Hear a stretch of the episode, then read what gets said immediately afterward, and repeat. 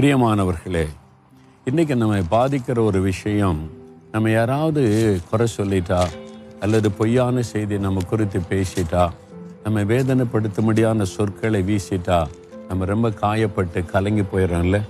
சில சமயத்தில் எதுக்கு நம்ம இந்த உலகத்தில் வாழணும்?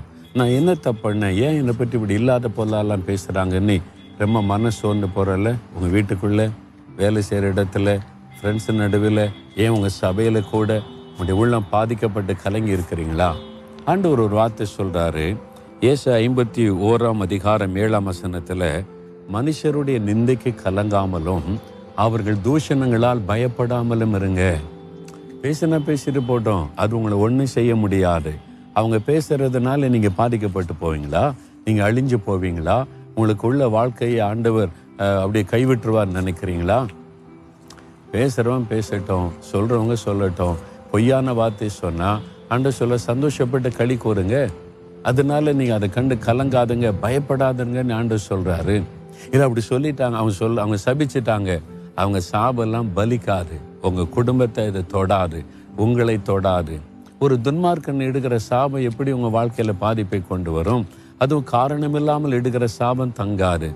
உங்களை சபிச்சு பேசினான உங்களை திட்டி பேசினான என்ன பொய் பேசினா என்ன? ஆண்டு சொல்கிறாரு கலங்காதங்க. பொய்யாய் சொல்லுவார்களானால் சந்தோஷப்பட்டு களி கூறுங்க அவ்வளவுதான். ஆண்டவர் அப்படி சொன்னனால தான் இன்னைக்கு பாருங்க என்னை பற்றி பேசாததா என்னை பற்றி எழுதாததா என்னை பற்றி கேவலமாக சொல்லாததா உங்களுக்கு தான் எல்லாம் தெரியுமே. ஆனால் ஆண்டவர் என்னை சந்தோஷமாக வச்சிருக்கார்ல. நான் குறைஞ்சி போயிட்டேன்னா அழிஞ்சு போயிட்டேன்னா முடங்கி போயிட்டேன்னா என் ஆண்டவர் எனக்கு இருக்கிறார். பொய்யா சொன்னால் சந்தோஷப்பட்டு களி கூறணும். மனுஷருடைய நிந்தைக்கு கலங்காதங்க. அவங்கள நம்முடைய எஜமான் நம்முடைய தேவன் நம்முடைய எஜமான். அந்த குறை சொல்கிற குற்றம் சொல்லுகிற சபிக்கிற மனிதர்கள் அல்ல. நம்முடைய வாழ்க்கையை ஆசிர்வதிக்கிறவங்க நிர்ணயிக்கிறவங்க. நமக்காக சிலுவையில் ஜீவனை கொடுத்து ஒய்த்தெழுந்த இயேசு. அவர் நம்ம கூட இருக்கும்போது இதுக்கு எது கலங்கணும்? ஒன்றும் கலங்காருங்க தூசியை போல உதறி போட்டுட்டு போய்கிட்டே இருங்க.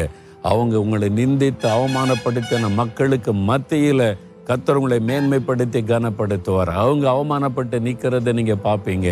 தகப்பனை மனுஷருடைய நிந்தைக்கு கலங்காமலும் அவர்கள் தூஷணங்களால் பயப்படாமலும் இருங்கள் என்று சொன்னமுடைய வார்த்தைக்காய் நன்றி.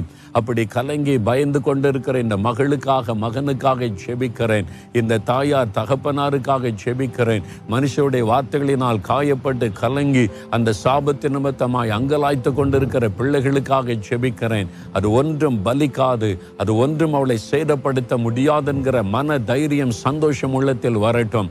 நீர் இவைகளை எல்லாம் நன்மையாய் ஆசிர்வாதமாய் மாற்றி கொடுக்கிறதற்காய் ஸ்தோத்திரம்.